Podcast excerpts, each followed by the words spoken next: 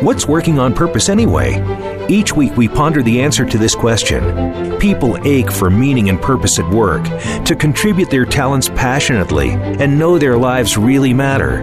They crave being part of an organization that inspires them and helps them grow into realizing their highest potential. Business can be such a force for good in the world, elevating humanity. In our program, we provide guidance and inspiration to help usher in this world we all want working on purpose. Now, here is your host, Dr. Elise Cortes. Welcome back to the Working on Purpose program. Thanks for tuning in again this week. I'm your host, Dr. Elise Cortes, joining you live from Dallas, which is home base for me. If you've been tuning in for a while, you know this program is a thought leadership series that enlightens and inspires listeners with insights from distinguished business leaders and subject matter experts. Our conversations are designed to elevate your thinking and entice you to take an enlightened and inspirational approach toward leadership and business. Before we get into today's program, I've got two announcements for you. One, um, September marks the launch of Gusto Now, which is a growth and transformation e learning platform dedicated to awakening meaning, passion, inspiration, and purpose in people, leadership, and organizations. It features leadership development and other professional development courses available to individuals and companies in English, Spanish, and Portuguese. You can learn more at gusto now.com. Secondly, I want to share with you that my book, Purpose Ignited How Inspirational Leaders Un- um, Ignite Passion and Elevate Cause is due out November 17th. It's now sitting on Amazon waiting. You can pre order it. I wrote the book to turn readers on and ignite their passion, inspiration, and purpose to make a contribution worthy of their one precious life and radically improve the workplace as we know it. Now, on to this week's program. Our guest today is Bob Chapman, who has recently been named the number three CEO in the world in an Inc. magazine article and celebrated for being very intentional about using his platform as a business leader to build a better world. He is the CEO of St. Louis, Missouri based Barry Wehmiller, a $3 billion global capital equipment business worth, with more than 12,000 heart counts, as they like to call them. He's also the co author, alongside Dr. Raj Sisodia, of Everybody Matters The Extraordinary Power of Caring for Your People Like Family. He joins us today from Wisconsin. Bob, welcome to Working on Purpose. I think you might be muted, Bob. Can I hear you? Yes. There we are. Welcome to Working on Purpose. This is the perfect place for you. Uh, I can't imagine a better spot, having met you just a few weeks ago, for this chance to share online some of our passion for the people we have the privilege of leading. I, um, I am so happy to share you with the world, Bob, because the world desperately needs you. Um, viewers that, that are watching this, here's the book that I, I read to prepare for this conversation. Um, so, Bob, you know, I, I, as you know, I read the book cover to cover, and I think it makes really good sense for us to open this conversation with one of the email exchanges that you and I had, where we were talking about the leadership crisis that Tom Friedman has identified and its according opportunity, which also really aligns with the approach you take at Barry Wehmiller. Will you start there?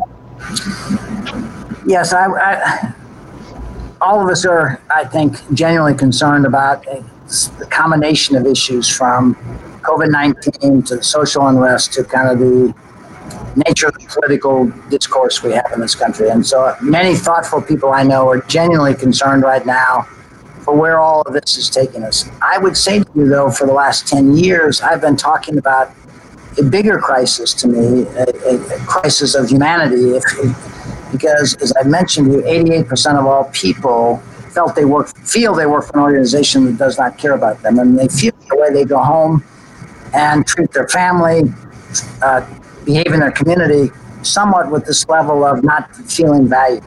So, to me, uh, when uh, this crisis hit, and Bill Ury of Harvard, World Peace Negotiator, called me because he's again genuinely concerned about kind of the direction if you add all these things together in terms of where are we going and what does this mean to the future of our society. And we talked about uh, the issue is that the problem is people don't feel valued they feel used for somebody else's success. And so we have bubbling under the surface of this strong economy world peace but you know we had the lowest unemployment uh, in decades uh, prior to this. So people had jobs, they had money. But so Bill and I talked about the fact that we have a world that we debate, we talk to each other, we don't know how to listen. And then a few hours, Bill sends me an article that Tom Friedman wrote in the New York Times, again commenting on the same issue, that we have a, a, a poverty of dignity. In other words, the underlying issue uh, is that we can give people jobs, we can give them money, uh, but they don't feel valued. And what we need to do is we need to focus on giving people dignity, okay, which is the issue that is under the surface of all the frustration, all the social unrest. People don't feel valued, they feel used. And when you don't feel valued, it's hard to care for others when you don't feel cared for yourself. So, Tom Friedman's uh, article, and, and Tom goes on to say, after he eloquently talks about the poverty of dignity, is he talks about the need for deep listening. Okay, now that is, the, as you know, the nonprofit Cynthia and I have for the last 10 years. We've been taking to communities and the United States Air Force all over the country the skills of empathetic listening so we can begin to see not the superficial aspects of people, but the beauty of every human being that God created. So, uh, Tom kind of just put all the pieces together eloquently and it was profoundly meaningful to me to see somebody of Tom's substance see kind of the issue beyond kind of superficial demonstrations, protests, issues. It's a deeper issue. We, you know, we have a poverty of dignity, and that is the issue. Until we address that, we are simply putting band-aids on cancer. Okay, mm-hmm. we've got to get to the point that people feel valued and they feel more comfortable valuing others. Mm-hmm. What a great way to start, Bob. So, what you've done so beautifully is really presents the enormity of the problem and the opportunity here, which is exactly where I wanted you to start. So, looking at you today, you are an incredibly accomplished man. You've done some really remarkable things with your team over the last several decades, but you've along the way had some really what I would call arresting insights and experiences that have helped make you into who you are. And I wanted to share it with our listeners and viewers because looking at you today, it can be kind of intimidating to go, how in the world can I become a guy like that? Right? So, I want to share a few of the really key things that happened for you along the way that I read in your book and that I've gotten from some of our conversations. And I know I, one of them is when you were in college, you became a parent. And there was something about that experience that opened something in you, radically al- altered the way you were living and working. What happened, and why is parenthood so important to you? You know, um, I found out my um, sophomore year that uh, a girl that I had dated in high school, we went to colleges nearby, that she became pregnant, and we immediately got married. And I was prior to that, I was a very average student. I mean, I barely made grades. You know, my first year was very awkward at Cornell College in Iowa, and I transferred to Indiana, barely with grades to transfer, and I was a very unfocused, normal kid. Okay, with no drive other than you know. Uh, and when you, when you find yourself all of a sudden being a parent and responsible for other lives, I don't remember thinking this, but my behavior said this. All of a sudden, I went from at best a C student to a straight A student. Okay. And it gave me purpose, it gave me meaning because I had the responsibility of other lives in my hand. Again, nobody sat down and said, Bob, you need to do this uh, it just that responsibility came to me and my behavior validated it because I started studying, I started getting straight A's. I, I, worked hard in the summer to you know to earn income to stay in college. So it, I always say, from my greatest challenges came my greatest personal growth. Okay? Mm-hmm. Had I not found myself being a father at age 19 and 20, uh, my focus on education, what I would have gotten out of it, so I was intended to happen this because we got a phenomenal son into our life, and I and I took life seriously for the first time. I, I was always kind of the class clown, the jokester, on focus. You know, I was just a nice kid that people liked, but I, I was going nowhere. And that gave me focus. So I always say to people, from my greatest challenges came my greatest personal growth. Mm-hmm. I accepted responsibility for my life and making something of that. Mm-hmm. Uh, that was so important, right? Because I, I, I, do I do tend to believe that the, the only way we grow is through severe discomfort or pain. it doesn't happen when we're comfortably seated on the couch or watching a movie. It just never happens that um, so okay, so then along the way, somewhere in your 20s, you joined your, your father at Bay, uh, Barry Wehmiller, and you got increasing uh, uh, responsibility, did some amazing things. And then you find yourself at age 30 suddenly in charge when your father had a heart attack. So you became, what, the C- CEO and chairman of the board at age 30? Yes. Yeah, what was that like? I mean, how did you how did you step into that? And I mean, talk about another blindsiding adversity. You know, I a tiny bit of background. Again, I got a degree in accounting, uh, intended to go into public accounting, went to Michigan and got an MBA. So I have a very traditional business orientation. Yes. And I was at Price Waterhouse, and all of a sudden my dad realized. So we had not had a a good relationship. We just, you know, my dad worked hard, and I was more related to my mom. So all of a sudden, I'm in business school. I'm getting A's, and my dad says, "Oh my God, this kid's working out." And my dad had some health issues, and he had some struggles running this hundred-year-old family company that he'd stepped into in, in 1953. And so my dad started calling me and asking me over to help him with decisions. And one day he said to me, "Would you consider working at Barry Wehmiller? Uh, I need somebody I can trust." So my title and and I never thought of working for this family company. It was broken, a lot of alcoholism, a lot of you know financial struggles. But I, I, was just at a point in time in my career I was willing to take that. So I stepped into Barry Wehmiller with the title "Somebody My Dad Could Trust." Okay, million dollar company, financially weak, uh, old technology that my dad had kept alive since he invested in the 50s. So anyway. I worked with my dad for six years, but he was tired, physically tired from his years of hard work and he just handed me things every day. So I, the beauty, of it, at least, is I had a six-year management development program, self-created. I worked in manufacturing, I worked in sales, I worked in customer service, I worked in engineering. You know, all by my initiative. So when I woke up one day and found out my dad had died of a heart attack, the night before dinner, he had said to me, "Bob, you're virtually running the company. I want to make you executive vice president." That was the last thing he said to me before he died. Suddenly, surprised of a heart attack. And so the point is, I was ready to take this on. And again, second crisis. My dad dies. I'm 30 years old, and the first person I meet is the bankers who pulls our loans. Why? Yes, I remember this. Trust the 60 year old guy with this marginal account, but they couldn't trust this 30 year old kid.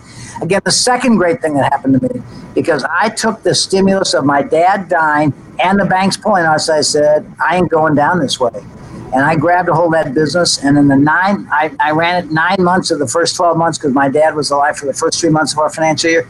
We had the most profitable year in our history. Okay, because I had again this a little bit the stimulus of when I found out I was going to be a father. I just said I don't remember thinking this. I just grabbed a hold of that business and I turned it around dramatically and and, and created the future. So that's six years of, of my own self development, working in every part of the business. I knew how the business worked by the time my dad passed away. And somewhat in response to my dad's trust in me, somewhat response to my challenges, again, I'm, I'm, I want to be responsible.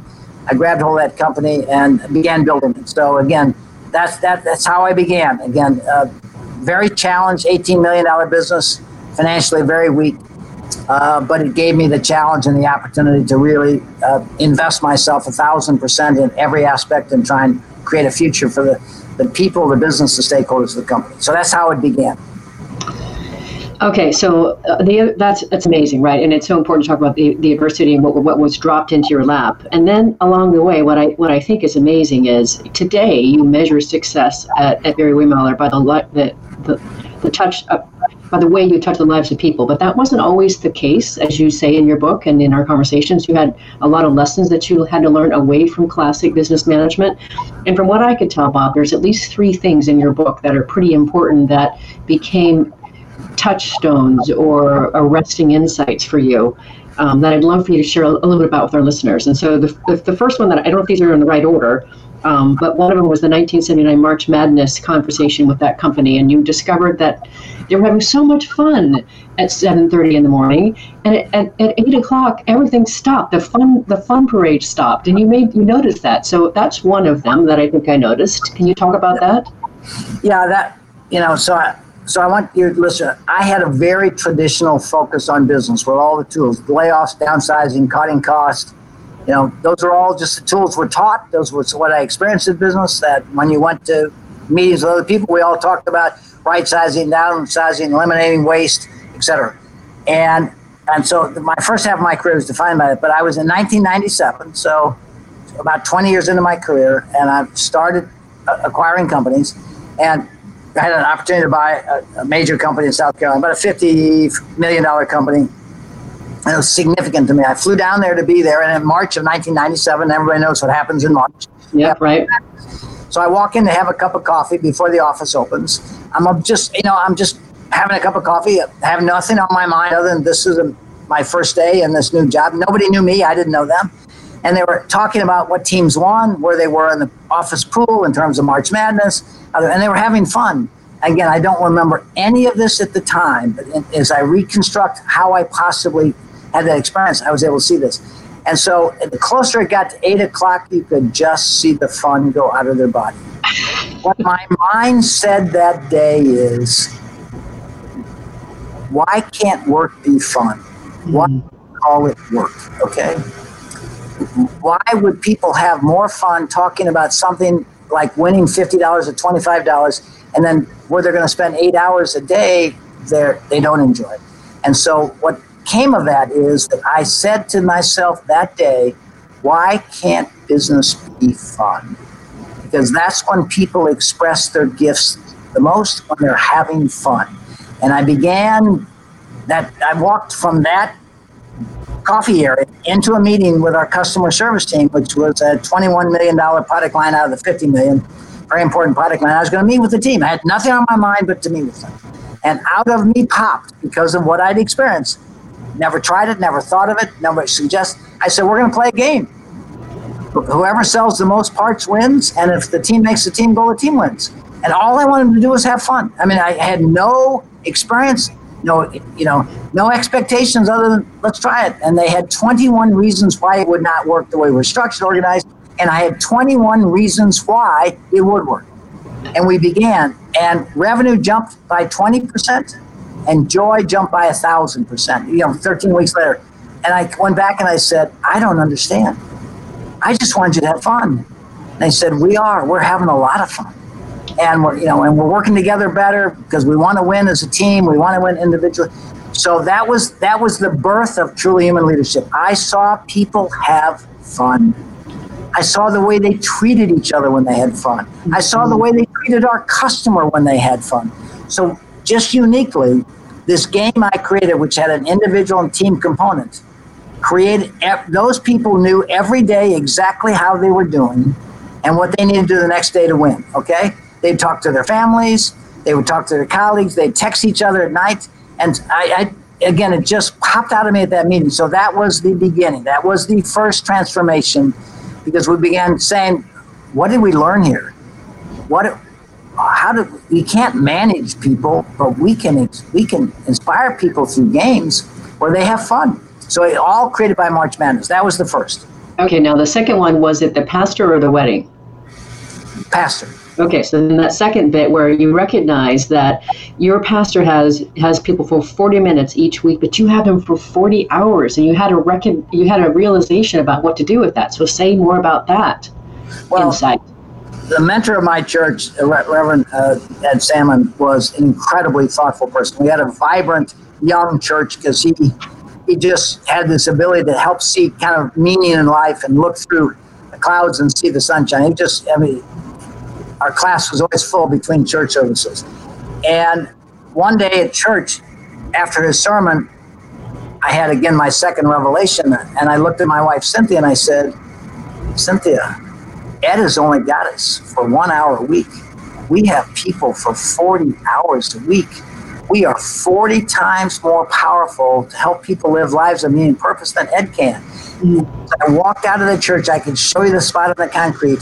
I said that day something I profoundly believe. I said business could be the most powerful force for good in the world if we simply cared about the people we had the privilege of leading have them in our span of care for 40 hours a week, and the way we send them home will affect their health and the way they treat their family.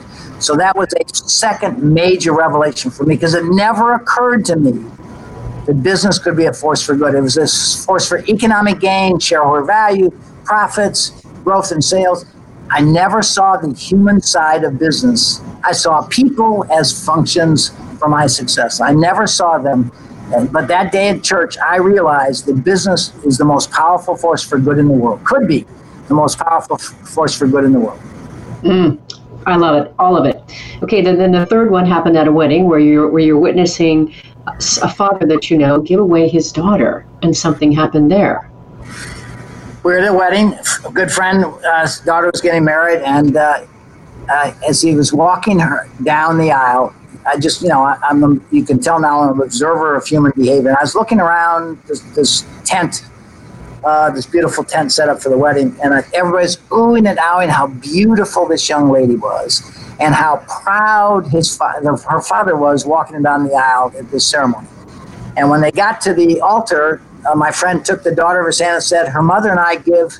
Our daughter to be wed to this young man, and he goes down and sits next to his wife, and they hold each other's hands to watch the ceremony continue again, I had this all of a sudden realization oh my God, that's not what, having to walk two of my precious daughters down the aisle, I knew that's what the father was told to say in the ceremony, but that's not what the father wanted to say in the ceremony.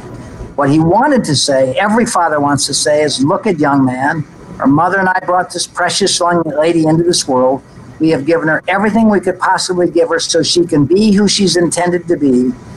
And I expect you, young man, as I expect her of you, that you will allow her to continue to grow to be the person she's intended to be. Do you understand that, young man? That's what every father wants to say as he gives his precious daughter away in ceremony. And then I went to the next step, which is the powerful one. All of a sudden, I said to myself in the service, all 12,000 people who work for us around the world are somebody's precious child, just like that young lady and young man who simply want to know that who they are and what they do matters. And that day, I no longer looked at people as functions. I didn't introduce somebody as an engineer, an accountant, that's a receptionist, that's my assistant. I realized they are somebody's precious child that's placed in my care. That is the most profound revelation. And the way these happened, at least, you know, from why can't business be fun? Business is the powerful force for good. To everybody, somebody's precious child. The way these built and, and just took this accountant from Ferguson and opened my eyes and my heart to the powerful force for good in the world right now. Okay, that we in business, if we simply cared about, if we saw everybody in our organization as somebody's precious child, we could profoundly change the world and begin healing the world instead of breaking the world. Because remember, before COVID 19, as I said, 88% of all people, even in a good economy, felt they worked for a company that did not care about them. Okay? Mm-hmm. And we know for a fact that the way the person you report to at work is more important to your health than your family doctor. And we know for a fact that the person you report to at work will have an impact on the way you go home and treat your family, behave in your community, behave in your country. So there's that revelation that everybody's somebody's precious child. And when you look at those people you interact with every day, whether it's the grocery store, the supermarket, walking along the streets, not as a function, not as an individual, you know, not as some uh, person along the street, but as somebody's precious child, it affects the way you treat and react to them because everybody is somebody's precious child. They're not functions, and leadership is a privilege.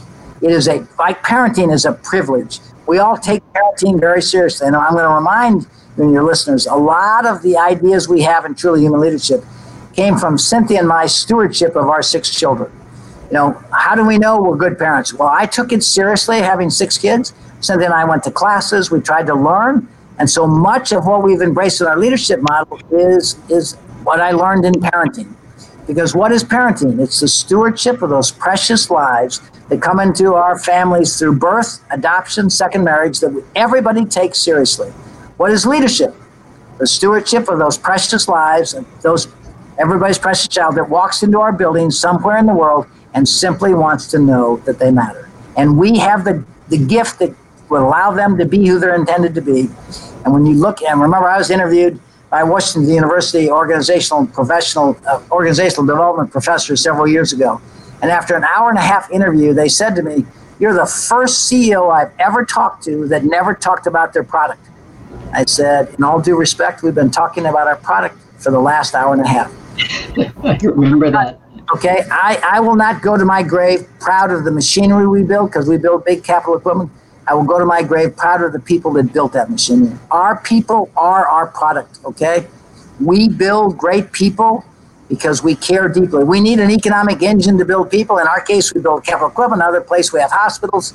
But when we look at people as the focus, okay, we begin with our fundamental responsibility for the lives entrusted to us. That creates a tr- profound sense of responsibility for the time you have those people in your care. Mm.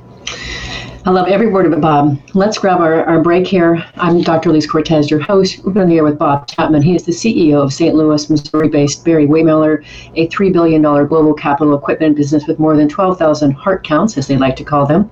He's also the co author, alongside Dr. Raj Sisodia, of Everybody Matters The Extraordinary Power of Caring for Your People Like Family. He joins us today from Wisconsin. We've been talking a bit about just how he became the truly uh, human leader that he is today. After the break, we're going to talk about how he uniquely acquires companies and adopts them. Stay with us. We'll be right back. Dr. Elise Cortes is a management consultant specializing in meaning and purpose. An inspirational speaker and author, she helps companies visioneer for greater purpose among stakeholders and develop purpose inspired leadership and meaning infused cultures that elevate fulfillment, performance, and commitment within the workforce. To learn more or to invite Elise to speak to your organization, please visit her at elisecortes.com. Let's talk about how to get your employees working on purpose.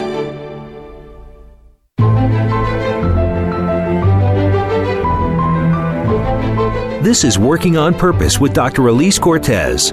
To reach our program today or open a conversation with Elise, send an email to Elise, A L I S E, at elisecortes.com. Now, back to working on purpose.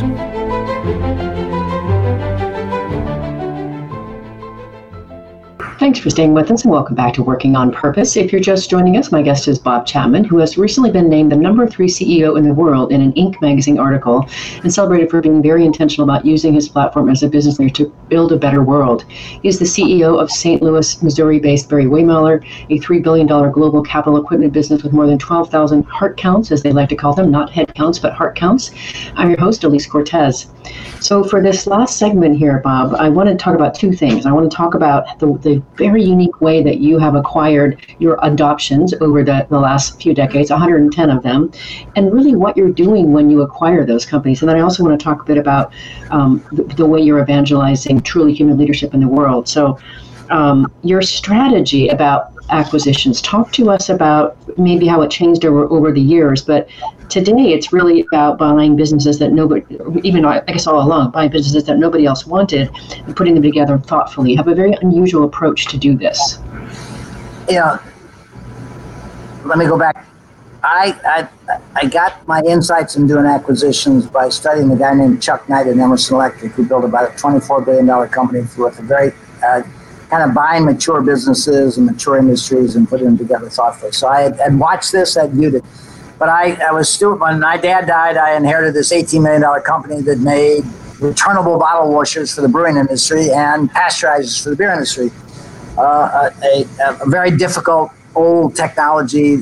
And, and in 1984, I looked at my finance team and I said, guys, I'm proud of our history, our 100, virtually 100 year history but our history does not give us a future. Mm-hmm. I need to follow the examples of Emerson Electric, and I need to go out and do acquisitions. And my finance team looked at me and said, Bob, great idea, brilliant. We only have one problem. And I said, What's that? And they said, We are broke. We have no money, Bob. Do you understand that? And again, I, I want you, my, just so happens my personality, which is eternally optimistic. Uh, this was a defining moment. I looked at my finance team and I said, I didn't tell you that I needed money. I told you we need to do acquisitions. And unencumbered by the fact it's like going shopping without a wallet or a credit card. Okay. I personally left that meeting determined to start doing acquisitions with no experience, no money, and no credibility. And uh, so, what do you buy when you have no money, no experience? No, you buy things nobody else wants, they will virtually give you. So, I began in 1985 with a small acquisition in Denver, Colorado, of an electronics company and I ended up patching together probably four or five acquisitions between 1985 and 1986. Some in England, some over here, but virtually small. A, a, a, British maker of, uh, of dairy equipment uh, for returnable dairy bottles in, in England. I mean, it's just a, really a patchwork. But an idea surfaced in 1986 that maybe we could spin off those acquisitions, again, all troubled companies, uh, and, and float it on the London Stock Exchange, which looked like a million to one. But again, determined, we set about that. We had a slight hope of doing that. We set ourselves about to, to do that, and we had, uh, we went from no chance to it was 35 times oversubscribed.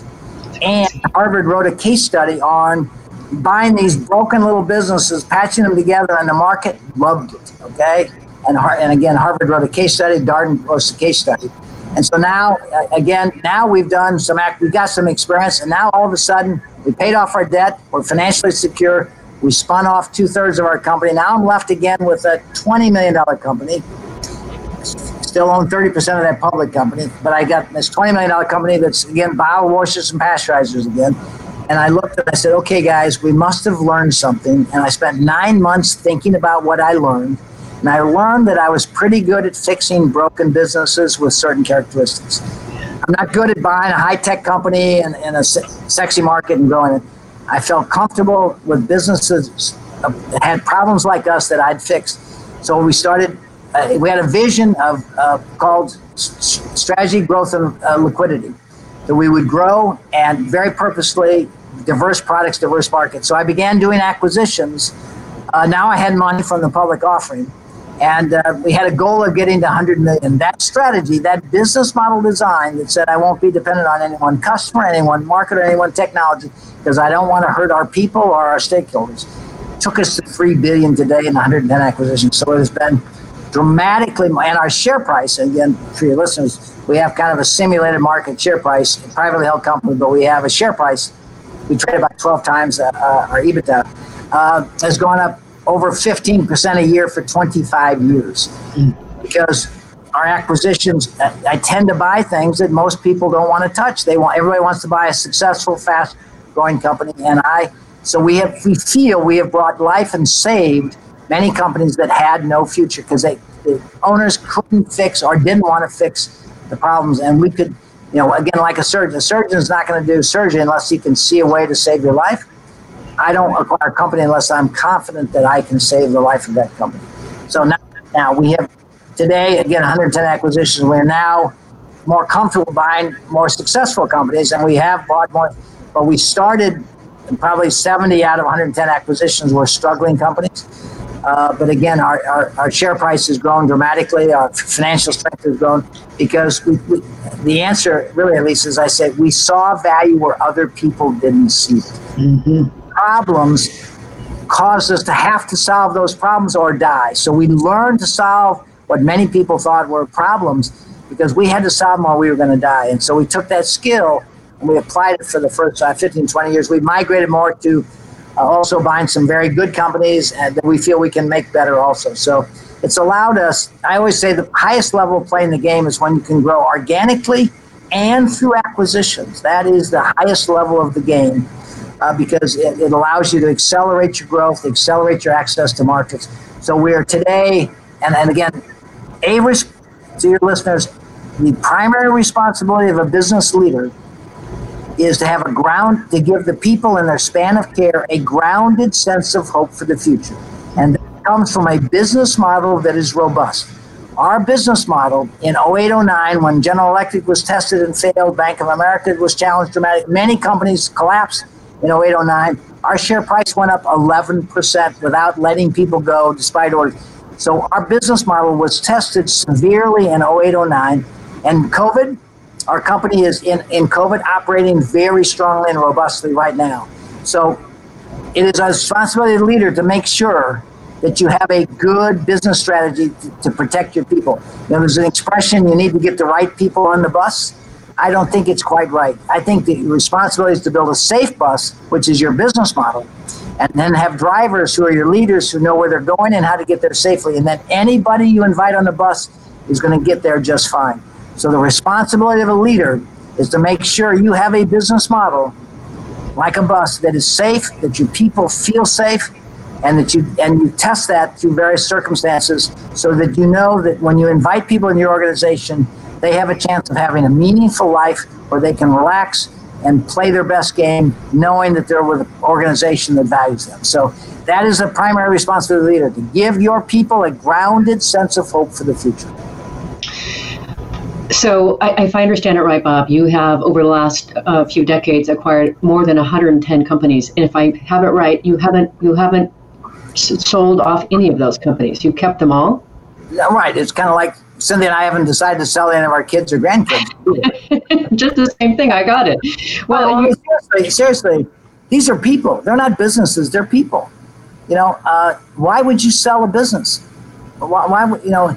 So I adopt businesses. You know, it's like a church growing and opening up a church in a town. You know, I mean, seriously, we just acquired a company in Serbia, and and and the owners that we bought the company from, when I landed in uh, Belgrade to visit the plant in uh, February, they they created a van to pick us up in with a huge decal on the side, which is a picture of me with truly human leadership. Okay, I felt I opened a church in, in, Serbia. Okay, you have in some ways, absolutely. So proud to be acquired by a company, and I'll tell you one other story. We bought a company on the coast of France from a prominent French company. Our board was very concerned with investments in France because the government's very involved in controlling businesses and controlling labor. And I flew over to hear that because the workers' councils in France has to vote in favor or not in favor of the acquisition. So we were buying a French division of a prominent French company. And just picture me, an ugly American flies over, sitting on, across the table from the workers' council for this business. And they said, Mr. Chapman, we went to Paris. We talked to the workers' council in Paris. We understand your values and we've studied them and we want you to buy our company. I felt a surge of pride as an American to have this opportunity to work with these wonderful French people. Then just imagine this. Sit on the table was a gentleman named Philippe, probably in his early 60s. He was on the works council. He looked at me and said, Mr. Chapman, could I say something? I said, sure. He said, Mr. Chapman, we've been waiting for you for 39 years, and they began crying. Mm-hmm. Because governments can't create caring environments, okay? And they saw our people in Paris, where we have an operation, they studied it and they wanted to be part of an organization that actually cared about them. That is the hunger that exists in the world right now. People feel used for somebody else's success. They do not go home feeling valued and cared for, okay? And that is the issue we face in the world. It's not just an American issue. We operate all over the world. This is a universal issue. We have not taught leaders to care. We've taught leaders to use people for financial success. They may be nice people, but you know, this is business, just business, right? It's, just, it's not just business. It is people. That's where they spend 40 hours a week. So we adopt organizations, and I, I couldn't stand before a group of people and say, you know, we're going to sell you because you know you're not going to do that much in the future. And something. I mean, we adopt companies. We look at the people, and we say, welcome to the family. Now let's go do good things. Well, and and the way that you do this, Bob, I was so I I read every single word was hanging every single word that I read in your book about the way that you go into a company and you share your your culture, your vision of how it is that you operate with them. And of course, they're always like, "No way, that's not possible. That's that's pie in the sky, Disney or something. Can't be right." And then you enroll them into this whole space and you teach them your ways and you develop them. And you don't bring in new people and, and replace the people that, that came with the business. So talk a little bit about the way that you come in and, and acquire and adopt a new company. Well the, the first thing we do is that when, when we have the, the privilege of, of inviting another group into our family uh, as is appropriate you know i will make an effort to fly out and sit down with a diverse group of people. Okay, and it could be union, non-union, it could be the office, the plant. It's just a diverse group of people that kind of represents the the body of the organization. And I will share with them our guiding principles of leadership. This is what we believe in. We are going to try to validate to you that we not only believe in it, that this is what we practice. And and I walk through those values, I ask for questions, and it's amazing what people will tell me. And then along the journey, we ask people to say, if, if, what are we doing well and what could we do better? So constantly trying to listen to them to show that we care. And so when we invite them in, I mean, grown men and women will cry when we buy their company because uh, one lady said, I never thought I was going to get to work for a company that cares about me. Okay, she cried. She just never thought in her life, and so there's such a hunger for for respect and dignity in this country that we could give them for free. We don't need to pass laws. We don't need to raise taxes. We just need to look at those people we have the privilege of leading as somebody's precious child and knowing that the way we lead them will affect their health and their marriage and the way they behave in this country. Okay? That is it. And, you know, Simon Sinek, who I'm going to share with it, a profound statement. Simon Sinek, studying Barry Wehmiller and studying the Marines, he, he came to the following observation. In the military, we honor those who give of themselves in service of others. And in business, we give bonuses to people who sacrifice others in service of themselves. He said, why, if we can teach military leaders that officers eat last, in other words, your primary responsibility is those young men and women in your care, why can't we teach business leaders your primary responsibility is the men and women in your care? Your primary responsibility is that, which is what the CEO Roundtable was moving towards before COVID 19, recognizing that there's a lot of concern is capitalism good for our society? A lot of dialogue about socialism because people don't feel capitalism is, is, is helping the masses, it's helping the few. And they're trying to expand this. So we know, because again, we didn't think we had anything special. We just evolved through these experience, those revelations I told you. And so it was only when Simon Sinek came in, and uh, because he had heard about it, and he, he spent a day, two days talking to our people, and he said, I am no longer a nutty idealist. I have just seen what I dream of. I dream of, of, of, being able to walk down any street in any town in this country and tap anybody in the shoulder and say, Do you like your job? And they say, No, I don't like my job. I love my job. That's the world Simon dreams of. And his statement is, If it exists, it must be possible. So he said he's no longer a nutty idealist because he saw when he talked to our people. And then Bill Ury of Harvard, a world peace negotiator, comes in because Simon Sinek says, You got to see this place, you got to see this place. So Bill flies in does kind of the tour Simon did, and Bill stands up in front of me, this amazing world peace negotiator, and says, Bob, I just saw the answer to world peace. And I said, What? You walked into a manufacturing plant in Wisconsin and you saw the answer to world peace? He said, Yes, I saw a place where people genuinely care for each other. Mm-hmm. Coming from a world peace negotiator, sitting down talking with people. And Raj Sisodia, my co author, said he saw grown men and women cry and tear up just trying to say what it meant to be a part of an organization that truly sent a message we care about you, okay? Not just the customer. The customer is not number one, okay? It's not the shareholders. Our people are our primary responsibility. Now we have to do a lot of things right to be good to our people. So, um, so anyway, it's we invite people. We share our guiding principle of leadership.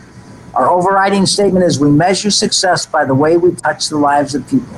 Okay, I came to that observation about ten years ago when we were doing a video, somebody said you need to do a video of your company and capture the culture. So our team, you know, marketing team was doing it, and they came in and said, Mr. Chapman, we're getting near the end of the video. We've kind of captured all these moments, but how, we want to talk about success and growth. We want to, and it's about the time of Enron and the scandal at Enron. And I said, you know, Enron had beautiful statements on the wall. They just didn't live those statements. We are not going to put them on the wall. We're going to put it on people's heads and hearts. And I began going around operation to operation saying, this is what we believe in. How are we doing? And people got emotional. They expressed some of the areas we were inconsistent. You know, we, we had the people on the floor and the people in the office. We had hourly people. Salary. We have all these ways of referring to human beings, hourly, salaried, you know, uh, engineer. And, and when you look at them as everybody's precious child and you try and treat them with compassion and care and try and give them a good future, it's amazing how people will feed back to you what it means to them in their life. Okay. So again, 95% of the feedback when we transform managers into leaders is how it affects their marriage and their relationship with their children. Mm-hmm. Okay, so we're coming to the very close of the show already, Bob, evaporated. But the last thing I really want you to talk about, because this is, I think this is one of the things that makes you really, really different and unique. And One is you're focused on trust and, and, empathetic listening, but you talk about trust as being the foundation of leadership. And you say if you trust people, they will trust you back. If you engage them in creating a shared vision for the future of the enterprise and then give them freedom to act in support of that vision, they will do so responsibly, creatively, enthusiastically.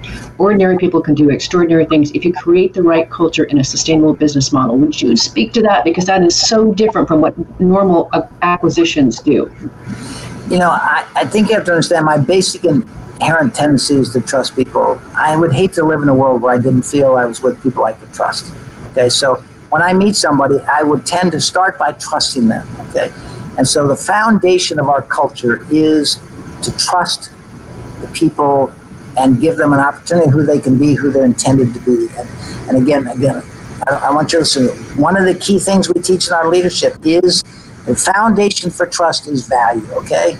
And we teach people empathetic listening. It's a three day intense course where everybody has the chance to take it. And and it's a prof- it makes a profound impact on people. So I would say to you, the core of this culture that we've now become known for, truly in leadership, begins with teaching people how to care for each other. You could tell your listeners all day, we need to care for each other more. We need to live in society where we care. They'd say, sure, I agree, but I don't know how to care. Now, what does it mean? Should I have a food drive? Should I donate to charity? Well, we, we don't teach people to care. We teach people to listen to each other. And, and David von who developed this for us, was brilliant because I find it's the foundation to trust. When you feel valued by somebody, when they listen to you, I thought, at least if I cared for somebody, I should go talk to them. It turns out when you care somebody, you go listen to them with empathetic listening skills and you profoundly validate them and earn their trust because they feel valued. So trust is a result. We don't we didn't go at this to try and get people to trust us. We behaved in a way that showed we cared, and trust was the outcome of our behavior. We, we offered people classes to learn. We started feeding the hungry, the people, you know, we wanted the people to take the classes who wanted to learn the most. Our goal was that everybody in a leadership position would have the skills of empathetic listening. And the other skill that is really important that I want your listeners to hear is we also teach recognition and celebration. We have a society right now that focuses on the brokenness of the world. All you have to do is turn your media, any media outlet, and you can see the brokenness in every part of our world. What's it like to live, be inundated with the brokenness of the world every day? You know what it says? You can't trust anybody in our organization, we start with a foundation of individuals. We trust you, we give you responsible freedom, we share with you where we're going, and we value you. So, trust is an outcome, not our goal, okay? People said they feel valued, they trust us. Uh, and so, it, trust is a result of, of showing that you care, that you want people to be who they're intended to be, that, that they're safe within your care, and that they can be, you know, they can grow and prosper in your company. So, trust is an outcome, and that was that's what we did. In our, we didn't again, we didn't start by trying to get people to trust us. We tried to behave in a way that showed that we respected them, and trust was the outcome of our behavior and our bringing leadership fundamentals to them, them feeling safe. For all these years to operate without you know having to hurt people, people feel a dramatic difference. I mean, it just again, Simon Sinek Bill Ury. I mean, uh, the people that have been into our company from all over the world now, the McKinsey people, the Harvard people, they're visually startled at the way people in our country feel when they feel they're an organization where they can trust the leaders in terms of having their best interests at heart. Oh, Bob, it's so beautiful. We're out of time, but I want to give you the last word um, in say 30 seconds or less. What would you leave our listeners and viewers with today? We face some really serious issues in this country. Before COVID 19, amplified by COVID 19, further amplified by social unrest, and then on top of that, the, uh, the discourse politically. We need to give people a sense of hope. And we have, as business leaders, as leaders of nonprofit, hospitals, the military, we have the chance to profoundly change the issues. We don't need the government to pass laws, raise taxes, change parties we just, as, as leaders of every type of organization in this country, we just need to look at those people in our span of care as somebody's precious child and make sure that we are doing everything we can do to give them a future so they can trust us, they can be good stewards of their families, behave properly in their community, because we've been self destructing for economic gain and we have not got human gain, which we desperately need to be in harmony with economic gain. So we could deal with these issues tomorrow. We don't need to change political parties, raise taxes. We could do it tomorrow by simply looking at the people in our span of care as somebody's precious child and saying, are we being the leader that they need, they deserve, so they can be who they're intended to be? So looking at that responsibility from a different lens is the key to the issues we face in this country. And we need to look for the goodness and hold it up and encourage people this is the way we are called to be. Bob, I brought you on the show because I absolutely 1000 percent believe in your message and what you're saying. I echo it and I wanted to spread it. So thank you very, very much for being on the show and, and sharing your perspective with us. It's been an honor and a treat. Thank you. I so much need people like you with your voice around the world so we can create a movement because I, I'm called to make sure that this does not die with me. Absolutely. Listeners and viewers, if you want to learn more about Bob Chapman and the work that they're doing with Truly Human Leadership, go to, there's a couple sites you can go to. You can go to bobchapman.co or you can go to trulyhumanleadership.com. Last week, if you missed the live show, you can always get to be, a recorded podcast. We were on the air with Jeff Lovejoy talking about his passion, newly birthed in the pandemic, called Leader Quips, which is a weekly series of short leadership lessons accumulated over his 30 years career in sales leadership. Next week, we'll be on the air with Elizabeth Lotardo talking about her book, Selling with Noble Purpose How to Drive Revenue and Do Work That Makes You Proud. See you there. Remember that work is at least a third of our life, so let's work on purpose.